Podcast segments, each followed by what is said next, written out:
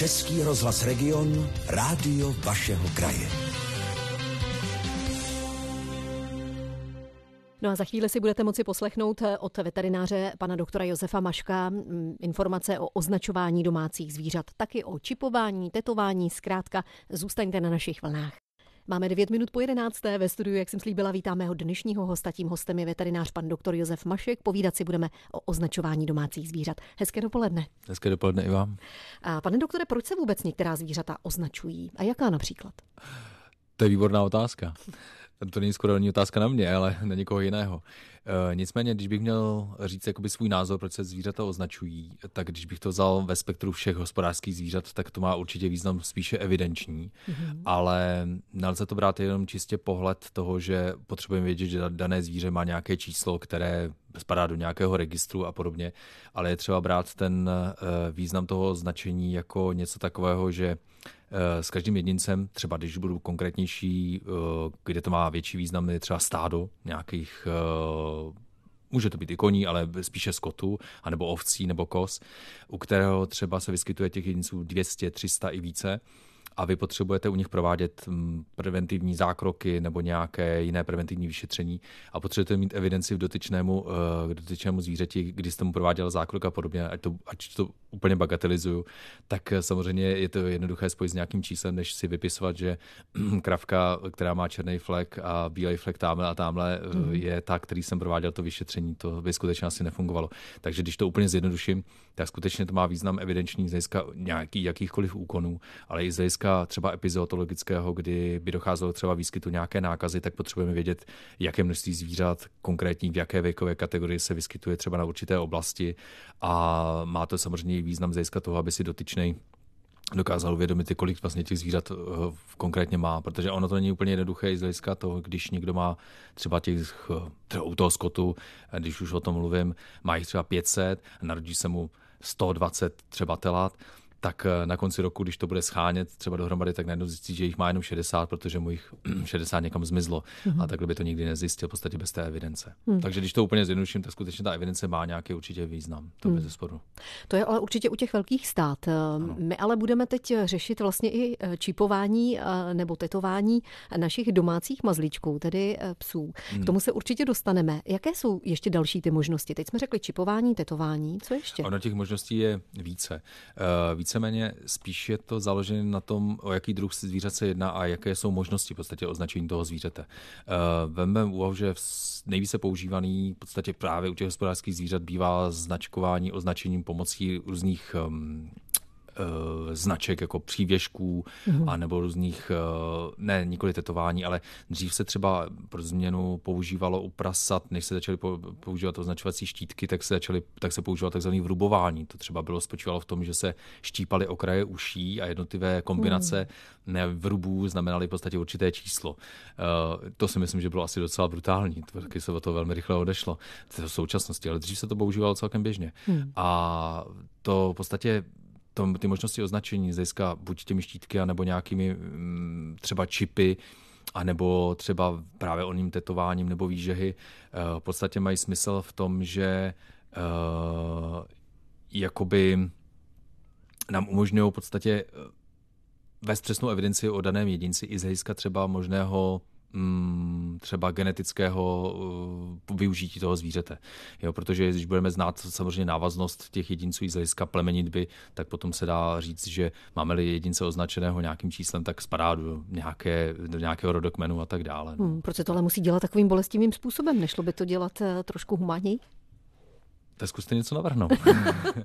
Cedulku na krk. Takhle, eh, já bych neřekl, že úplně vždycky je to bolestivý způsob. Řekněme hmm. spíš, že to je o tom, kdy se to eh, dané zvíře označuje. Hmm. Když se to dělá milým dětem, se propichují uši, tak to taky nebývá úplně extrémně bolestivé. Myslím si, že si to nikdo z těch dětí ani nepamatuje.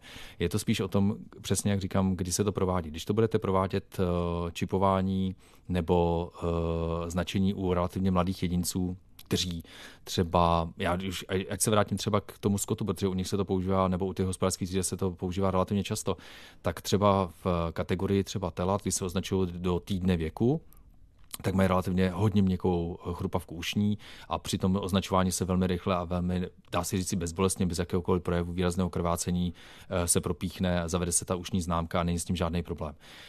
To platí i třeba pro kozy, pro ovce a podobně. Eh, když už to děláte dospělému zvířeti, bývá to docela náročné a nebývá, bývá to i dost bolestivé. Stále si povídáme o označování domácích zvířat, o čipování s veterinářem panem doktorem Josefem Maškem. Možná bychom tedy měli říct, jestli existuje nějaký dokonalý systém označování zvířat. Přeci jenom co se slibuje společnost od toho, že jsou zvířata označována krom těch evidencí? Dokonalý systém. Co je dokonalého? Asi, Asi myslím nic. si, že vůbec nic. Našla byste určitě v každém systému, který existuje, by se našly nějaké rezervy ať už je to v evidenci, která, to by musela být v podstatě jakákoliv evidence, nesměla být závislá asi na lidském faktoru, kdybych řekl úplně na začátku. A nesměla být na nějakým, uh, závislá na nějaké chybě v nějakém mezičlánku, který je součástí té evidence. Protože ačkoliv povedete evidenci, vy označíte dané zvíře, tak ještě ho někdo musí zapsat, někdo ho musí zapsat správně, nesmí splést jenom číslici a podobně a v konečném důsledku může vzniknout takhle jakákoliv chyba. Takže asi dokonalý systém v podstatě neexistuje. Ale Řekněme, že uh, evidence určitě nějaký smysl má v jakémkoliv směru.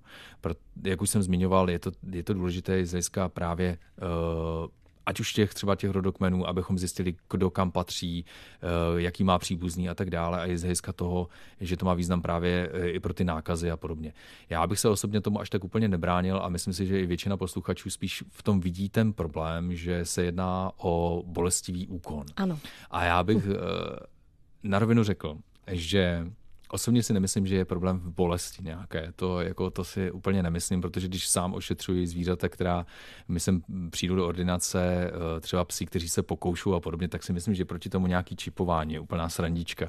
To skutečně není pro ně žádný problém, nebo kočky, jakým způsobem si dokážou ublížit. Eh, to bych neviděl, v tom bych skutečně ten problém neviděl. Je, není třeba to přenášet tak, že když máme pocit, že když nás pích, že se píchneme jehlou, takže nás to bolí. Ano, nějakým způsobem to bolí, ale eh, ta jehla skutečně není není o nic moc větší, než je třeba odběrová transfuzní jehla, která se používá na odběrových pracovištích na odběr krve u lidí. Hmm. Takže není to o moc větší. To znamená, že tedy dá se to přirovnat eh, k běžnému očkování, když přijdeme se psem. Ano, dá se říci, že ano. Ono je to spíš, uh, ty jehly jsou relativně ostré, pokud se tedy konkrétně bavíme o čipování. Tedy. Takže jsou relativně ostré a velmi dobře pronikají do podkoží.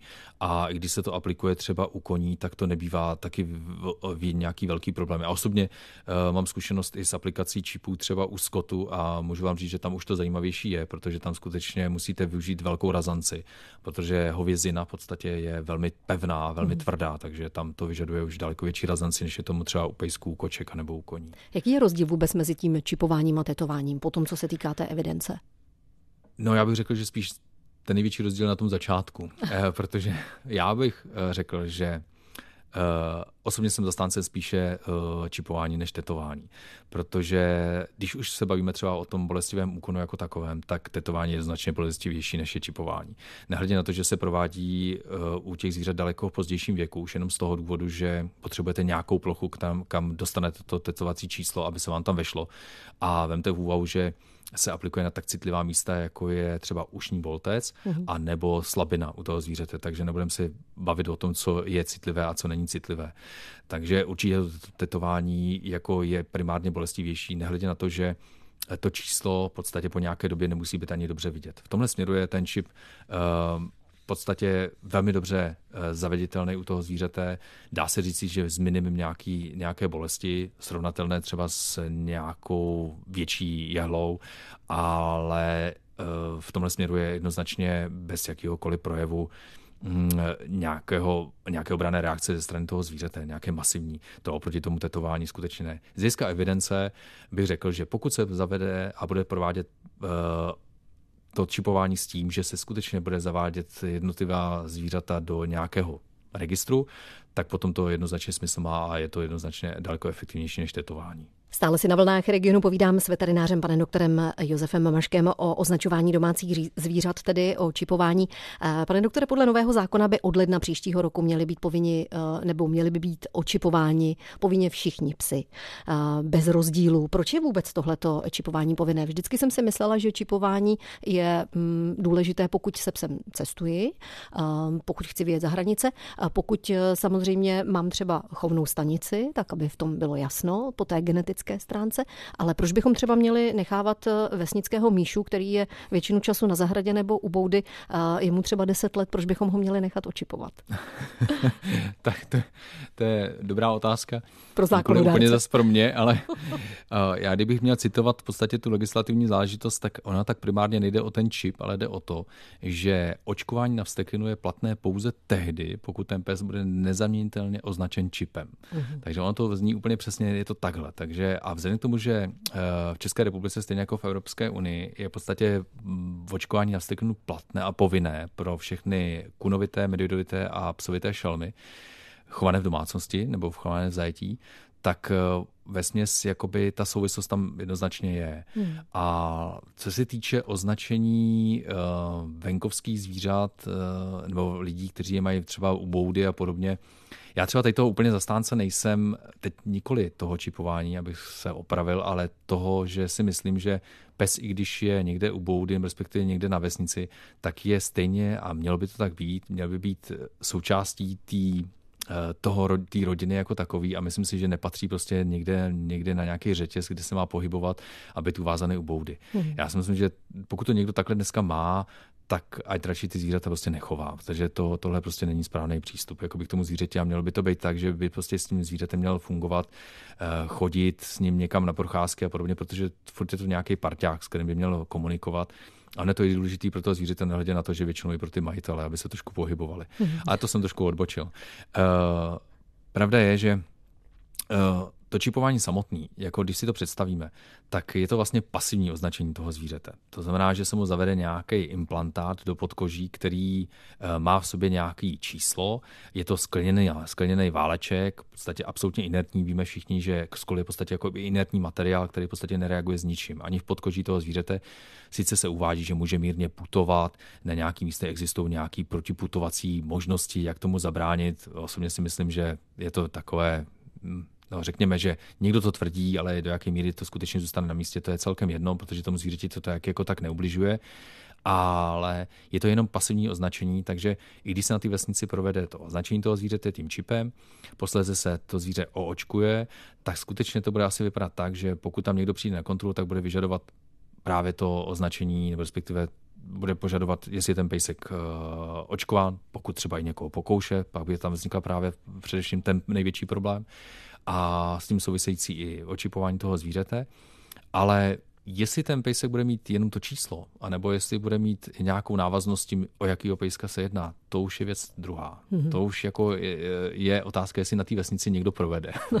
Jsem se právě chtěla zeptat, jestli to bude jediná věc, ten čip vlastně, eh, a to, že je očkován, nebo jestli se třeba z toho čipu dá dozvědět majitel, pokud se pejsek zaběhne, nebo eh, no, co všechno bude taková to je informace ta věc, v čipu která mít. asi není úplně dořešena, protože uh, ono skutečně, pak by tady byla nutná taková záležitost, taková maličkost a to je ta povinná registrace toho čipu, což není úplně tak jako uh, vydán, nebo není to zatím řečeno řečeno. Mhm. Takže eh, Přesně jak vy to říkáte, pokud by někdo si jenom psa přečetl a existovala by třeba i taková registrace, že pes byl eh, očkován na vsteklinu tehdy a tehdy a někam se zaběhl, tak si někdo použije správnou čtečku, která přečte ten onen čip, který spodá po takzvanou ISO-normu, nebudu to jmenovat, není to důležité, tak už jenom třeba městská policie nebo útule, kdyby ho někde odchytil, tak jsou najednou schopni říct jednak, kam patří, komu mm-hmm. patří, uh, jak se ten pes skoro jmenuje a kdy byl očkován na steklinu.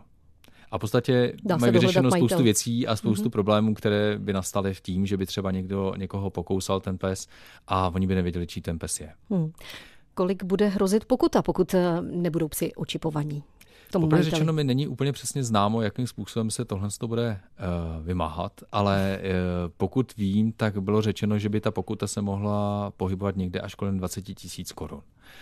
Ale osobní zkušenost, a to nechci uh, bagatelizovat vůbec, ale vím, mám osobní zkušenosti, že i u psů, kteří nebyli očkováni na vsteklinu, uh, bez toho i dříve, tak vím, že vymahatelnost pokuty i nižší, daleko nižší částky nebyla zrovna úplně dobrá.